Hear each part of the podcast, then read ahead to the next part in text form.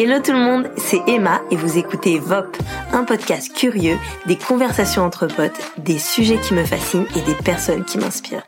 J'aime trop écouter les gens et j'avais envie de les mettre en avant. Alors, viens, on parle. Hello tout le monde, trop contente de vous retrouver après ce long break de l'été. J'espère que vous avez kiffé ces derniers mois et que euh, septembre c'était pas trop la folie. Euh, alors petite parenthèse avant de commencer.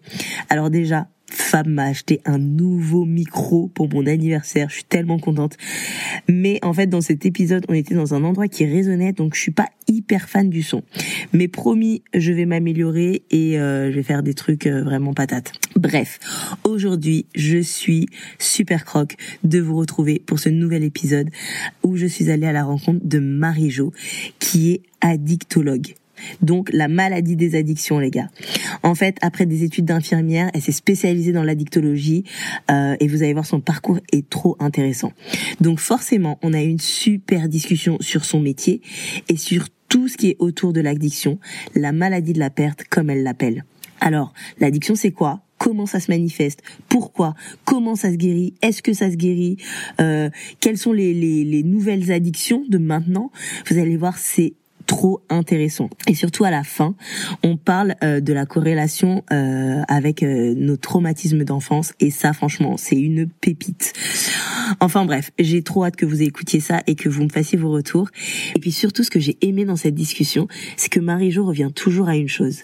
Rien n'est jamais perdu. Bon épisode. Eh ben bonjour Bonjour Emmanuel. C'est bien comme ça que je peux vous appeler Marie. Oui, bien sûr. D'accord. Enchantée. Merci beaucoup de me recevoir chez vous, dans votre petite ville. C'est trop mignon par ici. Oui, c'est la campagne, pas loin de Lyon. Ouais, j'adore. C'est trop chou. Euh, donc, euh, et eh ben aujourd'hui, moi, je suis venue pour parler un petit peu de votre travail. Oui. Euh, donc, est-ce que vous pouvez déjà vous commencer par vous présenter?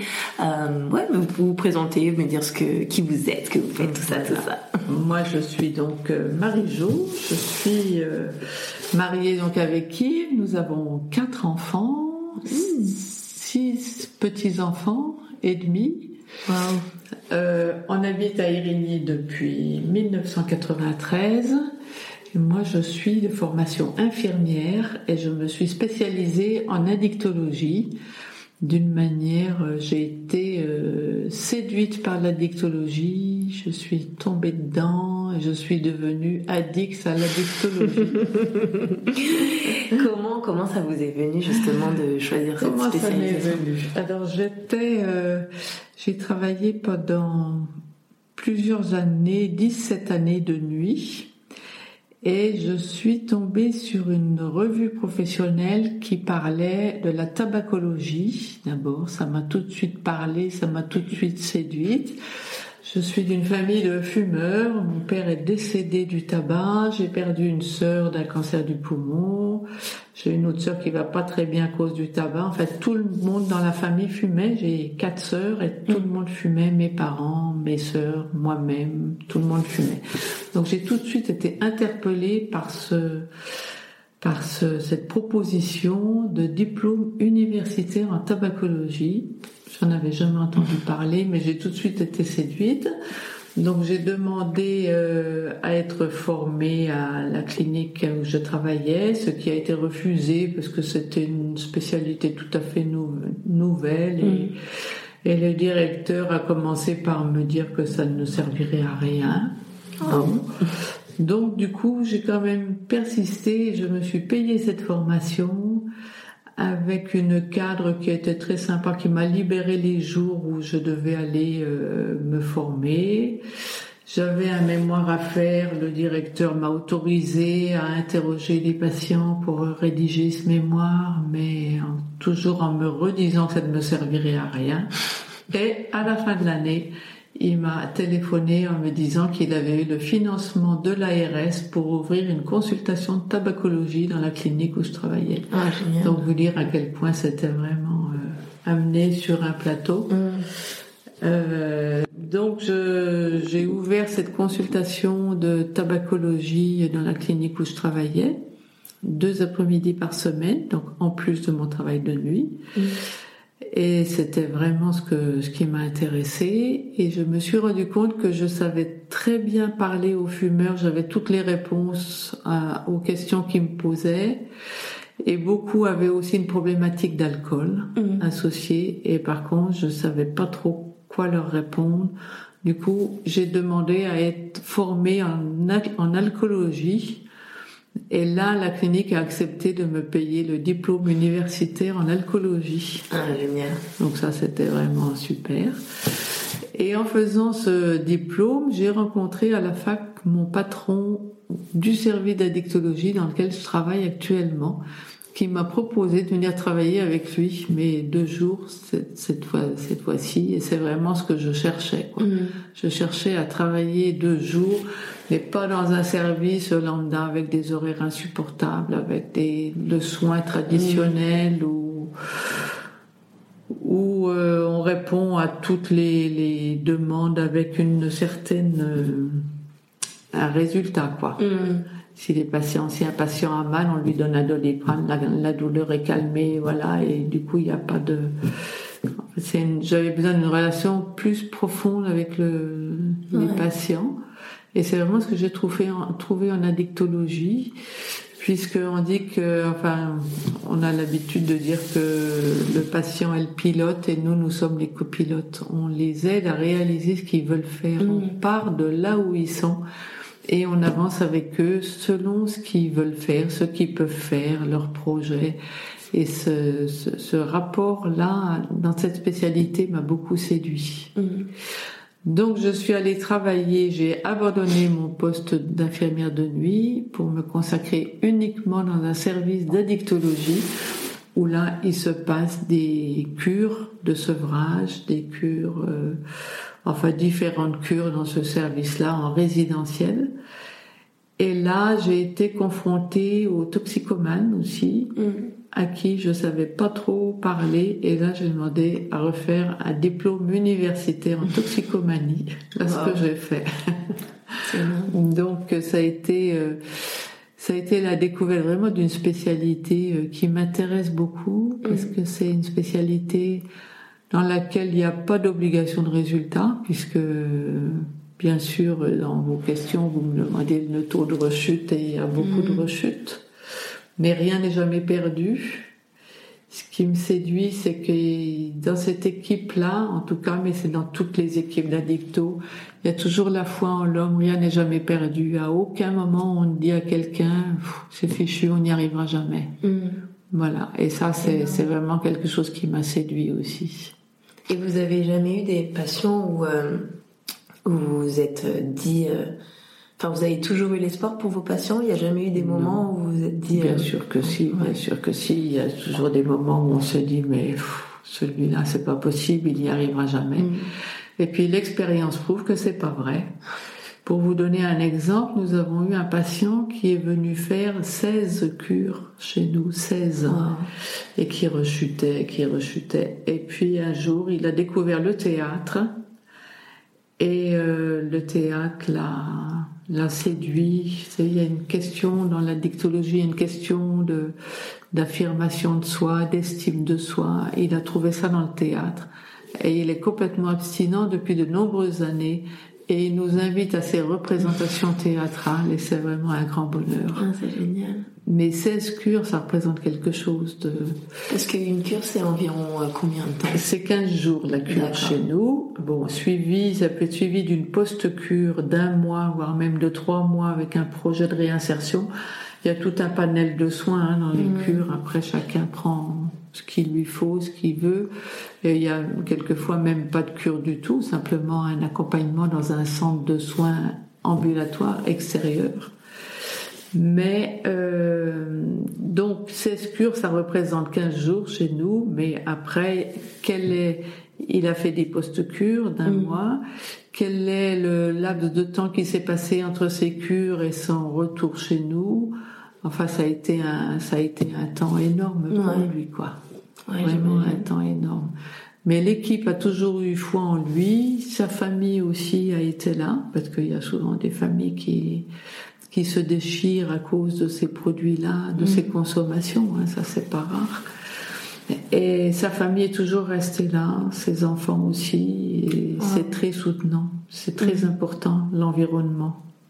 Ouais. C'est vraiment quelque chose euh, qui est primordial, hein, parce que quelqu'un qui se retrouve isolé, rejeté, euh, c'est quand même pas de bon augure pour qu'il s'en sorte. Ça peut, il peut hein, s'en sortir. Il y a toujours, il y a toujours des solutions.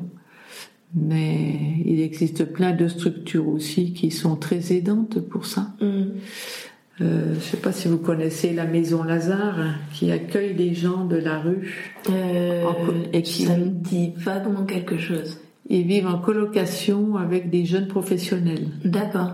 Et ça, c'est vraiment très aidant parce Mm. que d'abord à l'intérieur de la maison Lazare, c'est interdit de consommer. Du coup, s'il y a consommation, ils sont tout de suite redirigés vers des cures, vers des soins. Vers... Ils sont pas mis à la rue, ils retournent pas à la rue, mais Mhm. il y a vraiment un effort de recherche pour eux pour qu'ils s'en sortent. Ouais. D'accord. Et, euh, et dans tout ça, est-ce que vous avez vu, euh, dans toutes ces années, est-ce que vous avez vu d'autres addictions? Euh, Bien sûr, bien sûr, bien sûr. Est-ce que vous pouvez nous, nous dire un petit peu quelle, euh, ouais, quelle, euh, parce que c'est vrai que quand on parle addiction, bah on parle forcément, enfin, on voit tout, tout de suite, on imagine tout de suite, voilà, le tabac, l'alcool, la drogue. Ouais, J'imagine qu'il y a doit y avoir un tout un spectre de.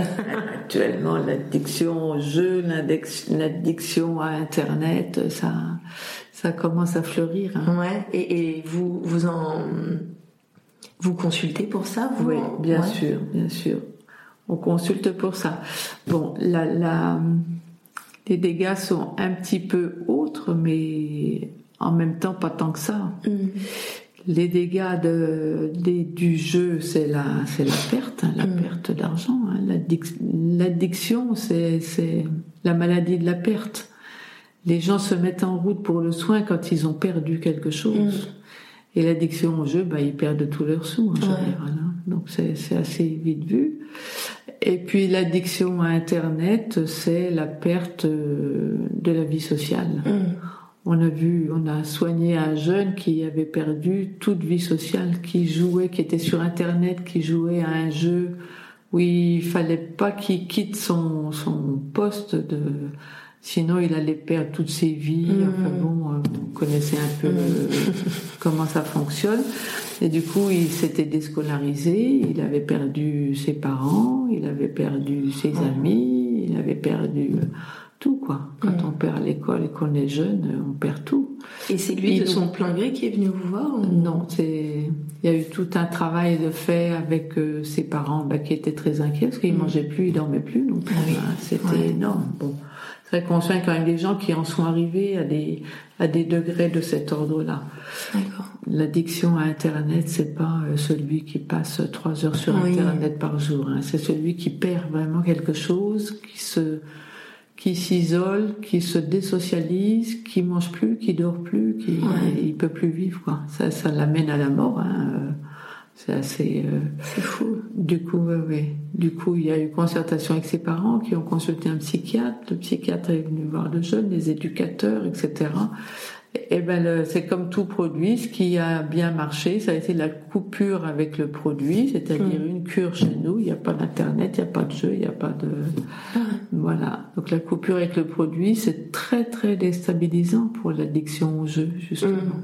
Parce que ça occupe toute la, tout le temps, Oui. toute la place pour, euh, pour cette addiction-là. Ça occupe euh, 24 heures sur 24 presque. Mais justement, pour quelqu'un qui, euh, bah, qui a comme ça une addiction à, à Internet au jeu, comment ça se passe euh, bah, Comment ça se passe pour lui dans la cure? Euh, Enfin, en fait, je dis ça, mais bon, il y a, il y, a, il y a un manque pour tout en fait au, au final. Euh, comment ça se passe concrètement les les premiers jours qui doivent être juste horribles pour Ah, c'est terrible, ouais, c'est terrible. Mais bon, en même temps, on est habitué. Hein, c'est terrible aussi un sevrage d'alcool. Tout est terrible hein, dans le sevrage, dans la cure de, de sevrage, parce que les sevrages des produits toxiques, c'est aussi euh, terrible. Mhm. Donc on a aussi, s'il faut, euh, ben, il y a des médicaments, hein, Ouais. euh, voilà, pour calmer le stress, pour redormir, pour. euh, mais le but d'une cure n'est pas du tout de sortir de la cure avec une ordonnance de médicaments. Par contre, hein. c'est vraiment les premiers jours pour euh, pour calmer les angoisses, pour aider à passer ce cap. Après, le but de la cure, c'est un travail sur soi, Mm. travailler pourquoi on en est arrivé là, pourquoi c'est un travail euh, de groupe thérapeutique qui est vraiment très intéressant. Sans forcément psychologique, mais groupe thérapeutique pour savoir pourquoi on en arrivé là, pourquoi les personnes en sont arrivées là. Et ça, c'est valable pour tous les produits. Mm. La conduite est, est la même La un même. peu pour tous les produits. Et donc, euh, pour, euh, par exemple, pour euh, ce, ce jeune homme qui avait une addiction euh, au Internet, au jeu, euh, sur les sur les quelques premiers jours, est-ce que vous lui proposez euh, des choses Enfin, quelles sont sûr. journées en fait pour Bien pallier à ce manque? Est-ce qu'il y a sûr. quelque chose qui est donné à la place? Bien sûr. Alors, dans, notre- dans la cure, bon, au début, ça dure pas très longtemps le sevrage. Hein. C'est l'affaire de deux ou trois jours. Après, ça passe et ça, on passe à autre chose. Après, il y a des, des activités, des groupes thérapeutiques pour savoir comment on en est arrivé là. Mais la cure ne tourne pas complètement autour du produit. Il y a aussi d'autres propositions. Ce que je vous disais, quoi faire d'autre, on réfléchit avec, avec eux, à quoi faire d'autre. Donc nous, on a des groupes d'art thérapeutes, on a des groupes de relaxation, sophrologie, des groupes de sport, des groupes de... Là, on parle avec eux théâtre, on parle avec eux... Enfin, on fait tout un, on fait un petit peu le tour de ce qui les intéresse. On parle de ce qu'ils, de ce qu'ils veulent, de ce qu'ils souhaitent. Et puis après, ben, on fait pas de théâtre là dans notre centre de cure, mais on peut les orienter vers, euh, vers euh, des choses comme ça. Mhm. Voilà, donc on part de là où ils sont, de ce qu'ils souhaitent faire, de ce qui les intéresse, de ce qu'ils veulent, et on les oriente. Ce qui est plus euh, difficile, c'est ceux qui souhaitent rien. Mais bon, on arrive toujours, on fait un travail de fond. C'est quand même Ouais. pas quelque chose qui se, c'est pas un problème qui est résolu en 15 jours. hein. Ouais, j'imagine. C'est une course de fond un peu et, et chacun va à son rythme. Je vous disais, ça part de, ça part de, de la personne qui a cette problématique de départ d'estime de soi, de timidité, de, de dépréciation de, de la personne. Celui qui dit je suis bon à rien, tout ça, qui boit un petit coup puis qui trouve que ça va mieux, ben, ça peut l'amener à, à recommencer. Bon, mais c'est tout un travail de fond. Pourquoi, pourquoi il y a, il y a cette euh, cette mésestime de soi, cette dépréciation, cette timidité, ça arrive pas par hasard. Il y a toujours une explication. Et est-ce que vous euh, vous trouvez que en général dans les gens que vous euh, qui sont en consultation avec vous en général est-ce que c'est eux qui se sont rendus compte qu'ils avaient une addiction ou euh, ça vient d'une personne tierce? Alors, c'est ce que je vous disais au départ, c'est la maladie de la perte. Donc, Mm. il y a toujours quand même à un moment quelque chose que la personne a perdu. Oui. Soit son couple, soit son travail, soit ceux qui conduisent ont perdu leur permis, peuvent plus conduire. Ben, le jeune dont je vous parlais, il a tout perdu en jouant 24 heures sur 24. Euh, il y a aussi des problèmes avec la justice hein, pour tout ce qui est des produits Mm. illicites. Ah, Voilà, donc c'est une maladie de la perte. Donc la personne se met en route quand il a, per- quand il a perdu quelque chose, ou quand le conjoint dit si tu fais rien, je pars, ou voilà, il y a Mm. toujours quand même quelque chose comme ça, où la personne peut se rendre compte tout seul qu'elle perd sa santé. hein. Il y a aussi des problèmes euh, somatiques qui se mettent en route, hein, des problèmes de santé. Mais euh, comme ça d'emblée, sans qu'il se passe rien, tant que les, les personnes n'ont pas eu d'effet délétère du- Mhm. du, produit, euh, il se passe pas grand-chose. C'est plutôt agréable au début, et puis euh, il y a beaucoup d'avantages jusqu'au Mhm. jour où il y a un désavantage. À ce moment-là, ils se mettent en route D'accord. et ils viennent nous voir par. euh, alors le- l'entourage aussi a un rôle, a un rôle euh, important. Ouais, j'imagine. Il y, avait quelqu'un qui me qui me demandait justement comment euh, euh, comment aider euh, comment aider quelqu'un de sa famille ou un ami qui Ouais. euh, Ouais, qui euh, qui est dans l'addiction depuis depuis des années ou pas forcément. Ouais, euh, qui en a conscience ou pas forcément. Comment comment aider ces personnes-là comment être de, bo- de, de bonnes personnes pour eux. Voilà. Alors quand la personne en a conscience, euh, c'est assez facile de lui, de l'insister sans lui mettre la pression, de Mhm. l'inciter à se faire soigner. Ça, c'est vraiment important. Ouais. Mais qu'il sache qu'il aura toujours le soutien de cette personne-là. Mhm. C'est ce que je vous disais au début. Le soutien de l'entourage est très important. Ouais. faut jamais se décourager. Si vous lui, si, si on lui dit d'aller se faire soigner et qu'il n'y va pas, faut pas se décourager, il finira toujours par y aller. Mm. Et c'est tout un chemin.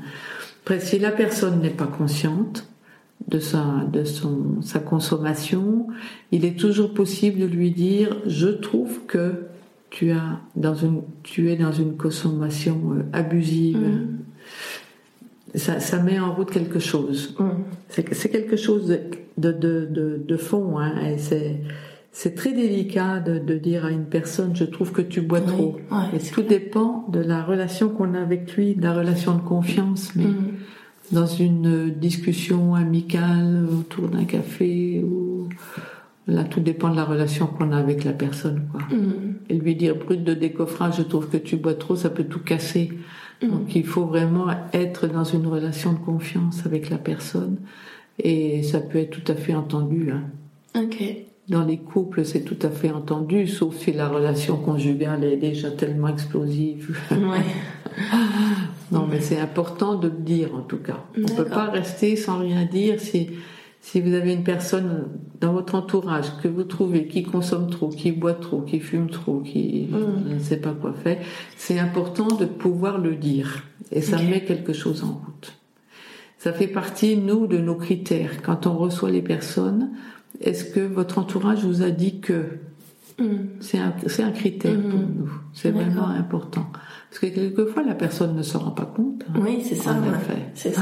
Ouais, ouais. Et euh, à partir de quel moment on peut parler d'addiction? Je sais que vous, vous, vous disiez que c'est vraiment quand il y a une perte, mais par exemple quand on parle d'alcool, euh, euh, enfin ou même j'imagine de drogue, ce qui est un peu équivalent. ouais, euh, ouais. Comment on peut déterminer si quelqu'un est Alors j'ai pris ma Bible de l'addiction pour, vous donner- génial. pour vous donner la définition exacte. Parce D'accord, qu'il y a une parfait. définition qui est quand même exacte et qu'il faut savoir parce que c'est important de savoir Mm. ce que c'est que l'addiction, qui est définie par la communauté internationale. Hein, c'est pas moi qui l'invente. Donc, il y a, des, il y a des, la définition de, de l'addiction. Il y a une classification qui a été faite par la communauté internationale, Mhm. donc qui est bien précise. Donc, la définition, je vous la donne. Il y a plusieurs critères. Donc, il y a 1, 2, 3, 4, 5 critères.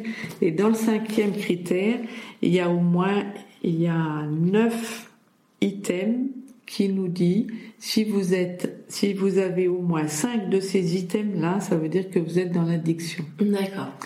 Donc je vous donne le premier critère, c'est échec répété de résister à l'impulsion d'entreprendre un comportement spécifique, c'est-à-dire soit de boire, soit de consommer un produit illicite. Échec répété de résister à l'impulsion d'entreprendre un comportement spécifique. Premièrement.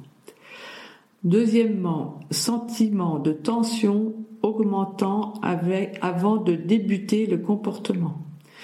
C'est-à-dire une personne qui est euh, devant un verre, qui sent qu'elle va pouvoir le boire, mais ça n'arrive pas tout de suite, ça la met en tension de voir qu'elle peut pas le boire tout de Mhm. suite, qu'elle est obligée d'attendre. Ok. Troisièmement, sentiment de plaisir ou de soulagement en entreprenant le comportement. Donc, au moment où la personne boit le verre, elle se sent soulagée, elle se sent, elle, se- elle sent cette tension qui s'en va. Ensuite, donc c'est ce que je vous disais, cinq au moins des items suivants définissent une addiction. Mm. Alors, premier item. Fréquente préoccupation liée au comportement ou aux activités préparatoires à sa préoccupation. C'est-à-dire, c'est quelque chose qui vous préoccupe et vous êtes, euh, vous êtes, euh, vous passez du temps à, À y penser. à y penser. Voilà. Deuxièmement, fréquence au du comportement plus importante ou sur une période de temps plus longue que celle envisagée. C'est-à-dire ça vous prend de plus en plus de temps à chercher ce comportement. Ensuite, effort répété pour réduire, contrôler ou arrêter le comportement. C'est-à-dire vous avez de plus en plus souvent envie d'arrêter ce comportement, mais vous n'y arrivez pas. Ensuite, importante perte de temps passé à préparer le comportement, le réaliser et récupérer de ses effets. C'est-à-dire vous passez de plus en plus de temps à boire, par exemple, et vous mhm. avez de plus en plus de mal à récupérer de ses effets. D'accord. Ensuite, réalisation fréquente du comportement lorsque des, des obligations occupationnelles, académiques, domestiques ou sociales doivent être accomplies. Réalisation fréquente du comportement lorsque des obligations occupationnelles, académiques, domestiques ou sociales doivent être accomplies. C'est-à-dire que vous mettez à boire quand vous avez euh, quelque chose à réaliser qui est un peu compliqué. Ah oui, d'accord. D'importantes activités sociales, occupationnelles ou de loisirs sont abandonnées ou réduites en raison du comportement. C'est-à-dire que vous avez besoin de boire, vous vous coupez de, vos, de votre vie sociale mm. un peu pour préférer cette activité. D'accord. Je parle de boire, mais ça peut être autre chose. Ça revient à ce qu'on parlait du jeune qui s'isole. Oui, qui s'isole.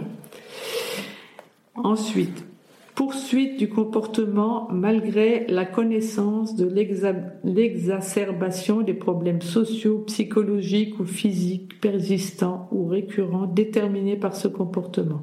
C'est-à-dire vous connaissez les dégâts, mais vous continuez mm. malgré tout. Vous poursuivez le comportement quoi qu'il arrive. Ensuite, tolérance. Alors la tolérance est le besoin d'augmenter l'intensité ou la fréquence du comportement pour obtenir l'effet désiré ou effet diminué si le comportement est poursuivi avec la même intensité. Ça revient, vous savez, les personnes qui disent moi je tiens bien l'alcool. Ah en fait, ils tiennent bien l'alcool parce qu'ils ont une tolérance, c'est-à-dire que leur corps s'est habitué à avoir besoin de beaucoup d'alcool pour pouvoir être bien ça veut dire que ah il y a des personnes qui sont très bien très claires à 2 grammes. Mm. Vous j'imagine que si vous buvez un petit peu, vous allez être complètement euh, au tapis et, ne plus tenir la route. Alors vous êtes en face d'une personne qui sera à 2 grammes qui est aussi claire que vous. Mm. C'est la tolérance. Mm. Et ça c'est quelque chose de de vraiment euh, sournois parce que les personnes vous disent je tiens bien l'alcool, regarde, voilà, je vois bien et en réalité les dégâts sont énormes chez eux.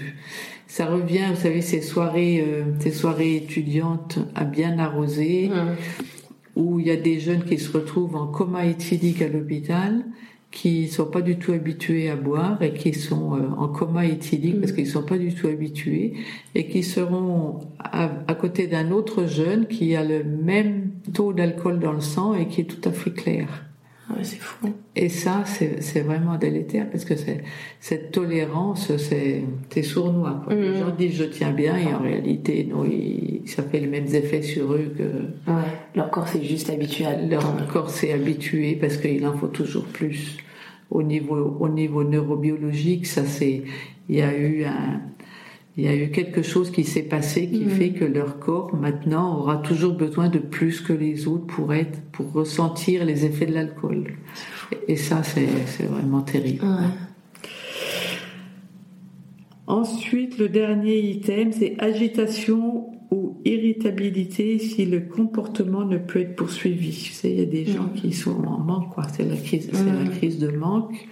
Alors la crise de manque, pas vraiment. S'ils boivent un petit peu, euh, ils sont soulagés, mais ils n'en ont pas assez. Du coup, ils sont mm. obligés de boire davantage. Du coup, tous ces, tous ces, ces neuf points là que je viens de vous dire, s'il y en a cinq au moins qui sont présents chez la personne, ça veut dire qu'ils sont vraiment addicts. En addiction.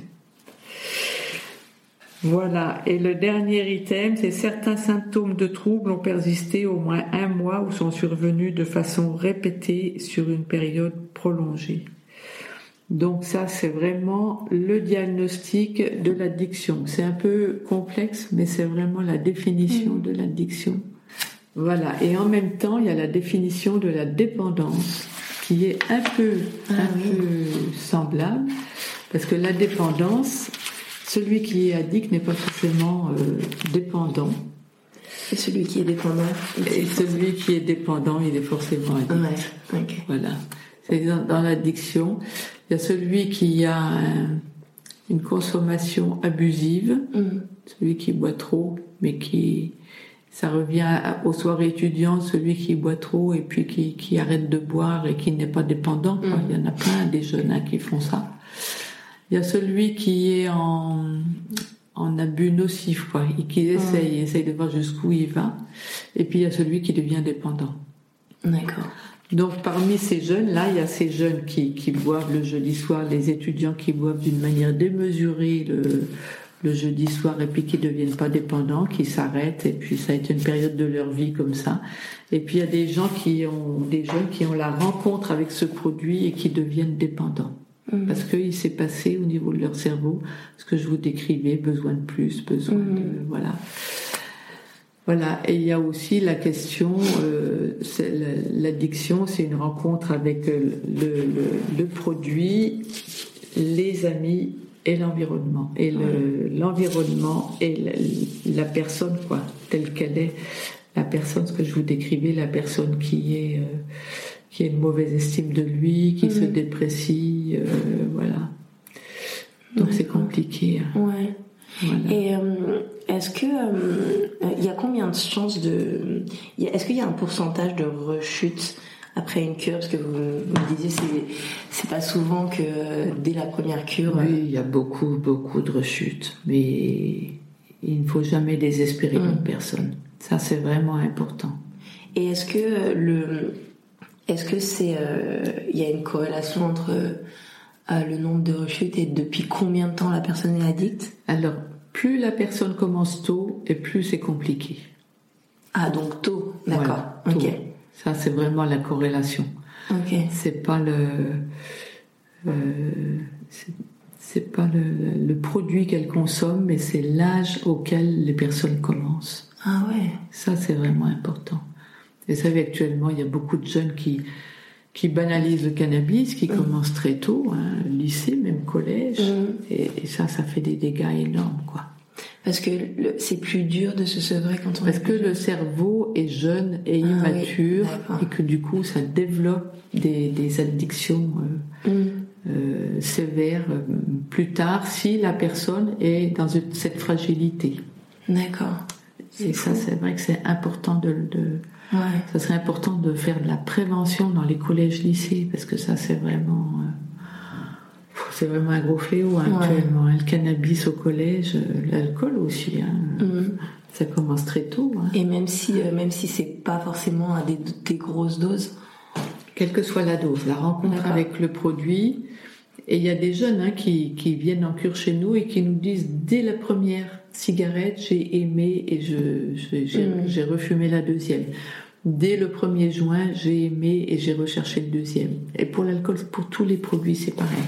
Puis il y en a qui nous disent non, j'ai pas du tout adhéré et je mmh. ça m'a rien dit. D'accord. On n'est vraiment pas égaux, hein. Ouais, c'est fou. D'ailleurs, est-ce que il y a des choses de l'enfance ou dans notre génétique ou dans notre dans notre histoire familiale qui peuvent préconiser à une addiction quelconque? Bien sûr, bien sûr. Alors il y a, une histoire génétique, mais pas que. Il y a surtout euh, dans l'enfance, euh, il y a des traumatismes de l'enfance, on appelle ça. Euh, il est dit que quand un enfant ne peut pas parler, qu'il a vécu un gros traumatisme, mhm. ça peut être aussi transgénérationnel et pendant la grossesse. Il y a un vide affectif qui se fait et qui est là. Et puis, après, à, il y a un facteur favorisant dans la vie adulte ou, dans l'adolescence. Ça peut être un chômage, ça peut être un divorce, ça peut être euh, mm. une rupture, ça peut être une rencontre avec des amis, ça peut être un essai de ce produit qui fait tout de suite écho.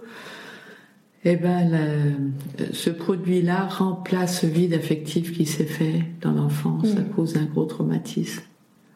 Et ça, euh, ça, on travaille ça aussi, quoi. Mm. On travaille ça en cure. Vous le voyez souvent chez les personnes Très souvent, très souvent. Des traumatismes de l'enfance. Très souvent. Il y en a pratiquement toujours, quoi, des traumatismes de l'enfance. Alors traumatisme, c'est divers. Hein, oui, c'est ça. On dit traumatisme, mais ça peut être euh, quelque chose de très important, comme quelque chose qui a juste marqué euh, ça, à vie notre. c'est aussi des personnes qui sont hypersensibles. On voit que c'est des personnes hypersensibles ah qui, qui tombent dans l'addiction.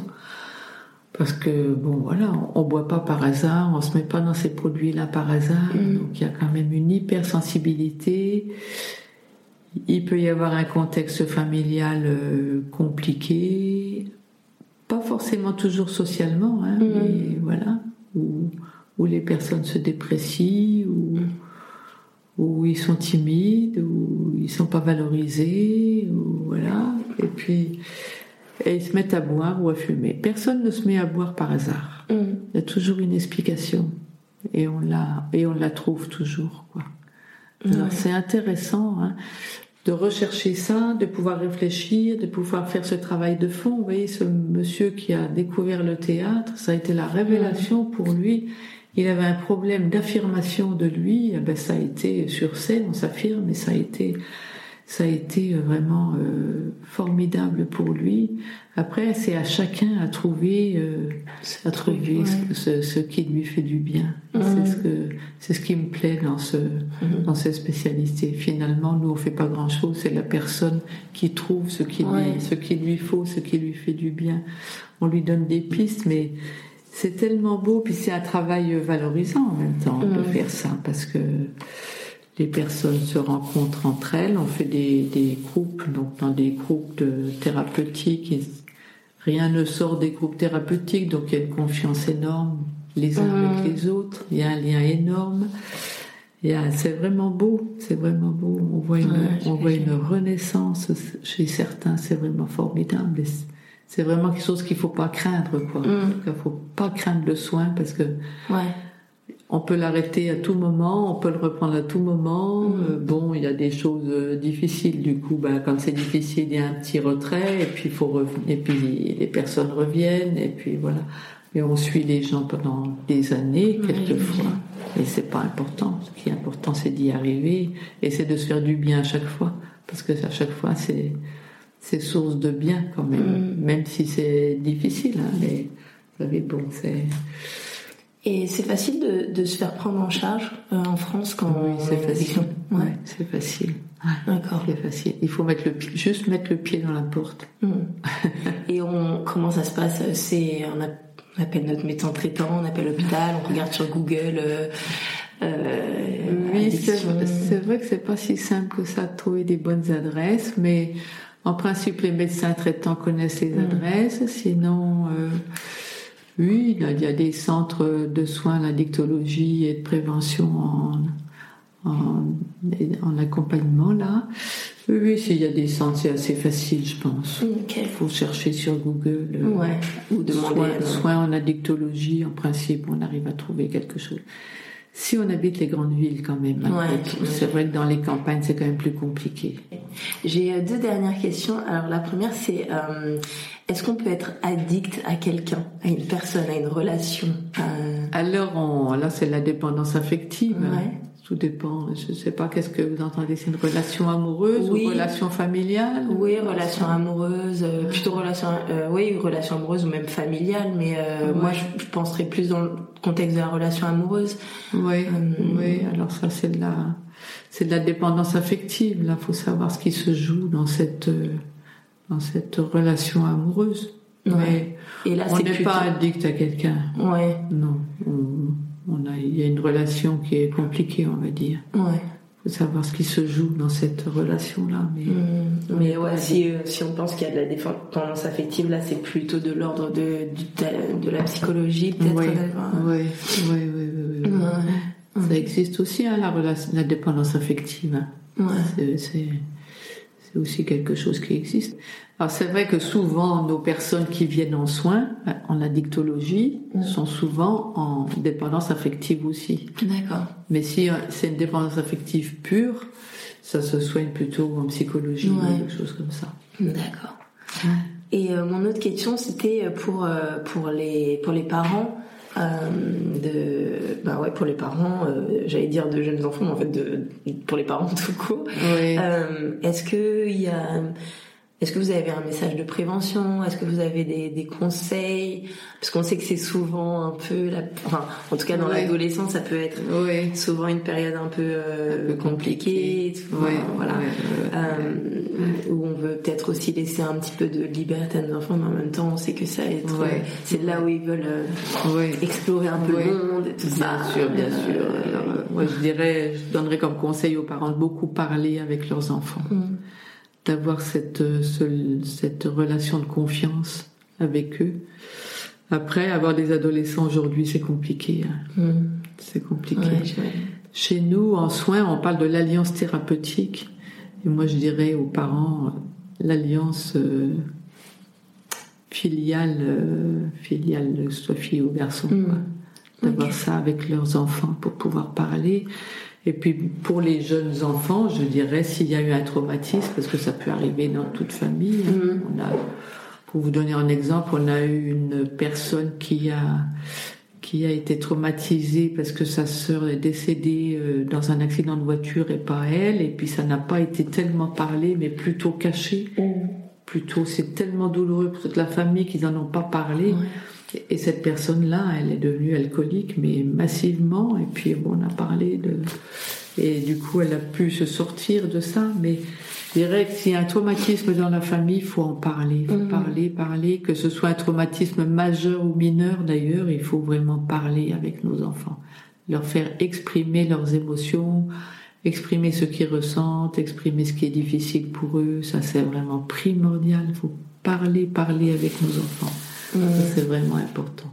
Ouais, parce Et que être à leur écoute. Ouais, j'imagine que bah, c'est ça, j'imagine quand il y a trauma, surtout, surtout des gros traumatismes. Ouais. La, enfin, je peux pas dire la solution facile, mais peut-être la solution dans laquelle on va aller se réfugier, ça va être justement peut-être un silence ou pour s'éviter la douleur, mais en fait, euh, j'imagine que c'est comme ça. une plaie qu'on soigne pas, elle finit par voilà, euh, voilà, voilà, finit par, euh, par, de, par gangréner quoi. Voilà, tout à fait. Ça mm. s'enquisse et ça ressort toujours à un moment. Mm. Alors c'est vrai que c'est important de parler avec nos enfants, leur permettre de parler et même leur parler de, de nous, de, de ce qu'on a mm. vécu. De voilà, c'est vraiment important de parler et puis dire qu'on n'est coupable de rien. J'ai par rapport à nos ancêtres, je vous parlais du traumatisme en transgénérationnel aussi. Et c'est important de parler de, de, de, nos, de nos ancêtres, de ce mm. qu'ils ont vécu. On n'a aucune honte à avoir de ce qu'on a vécu. On est responsable de rien. On n'est mm. pas responsable de ce qu'ont vécu nos parents, nos grands-parents. S'il y a des choses, le secret de famille, c'est terrible dans les familles. Ouais. C'est un poids énorme. Ça fait porter un poids énorme dans les familles et ça, c'est vraiment terrible, quoi. Ouais.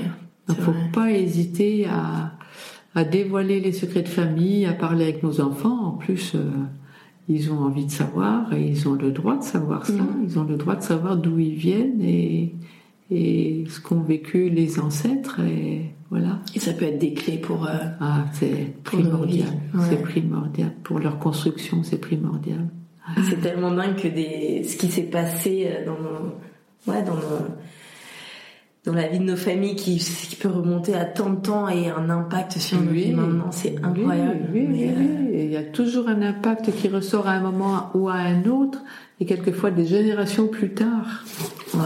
Sans qu'on le sache, quand on cherche, on le voit quand même dans, parmi nos, nos patients, hein, mm. on, recherche ce qui s'est passé, là, qu'il n'y ait rien passé, puis quand on recherche dans des générations d'avant, etc., eh ben, euh, si on retrouve des choses, ça c'est vraiment important. Pour... Alors quelquefois on ne sait pas, hein, mais mm. c'est important de, c'est important de chercher ce qui s'est passé avant. Ouais. Et peut-être si les parents le font pas, enfin. Euh, peut-être dans nos familles, si les parents le font pas, peut-être nous, ou, euh, aller à la discussion, aller à, voilà, voilà, voilà, voilà découvrir un petit peu. Ouais. Merci beaucoup Marie-Jo pour, prie. pour toute cette sagesse et ces, ces conseils et, euh, et, ce partage de quelque chose qui est très important. C'est important, hein, mm. d'autant plus que c'est une c'est un problème qui est relativement récent. C'est une nouvelle euh, c'est une nouvelle spécialité dont on parlait pas il y a il y a 20 ans et qui s'est vraiment développée et, et qui a euh, vraiment beaucoup de clients. Mm. Et vous avez l'impression d'ailleurs d'avoir plus de, de travail maintenant qu'avant Oui. Ouais, c'est vrai. Ouais, ouais. C'est fou. Oui, oui. Beaucoup, beaucoup. Eh ben, merci en tout cas pour tout le travail que vous faites. Ben, avec plaisir. Et voilà, c'est la fin de cet épisode. Merci beaucoup de l'avoir écouté jusqu'au bout. Vous savez quoi? Vop a désormais son Instagram, donc tu peux nous rejoindre sur Vop, viens en parle. Et puis si l'épisode t'a plu, tu peux aussi mettre une note sur Apple ou sur Spotify. Mais surtout, surtout, surtout, si cet épisode t'a parlé ou si tu penses qu'il pourrait parler à quelqu'un, n'hésite pas à le partager, n'hésite pas à te faire aider. Franchement, c'est juste trop important. Voilà, voilà, je vous fais des bisous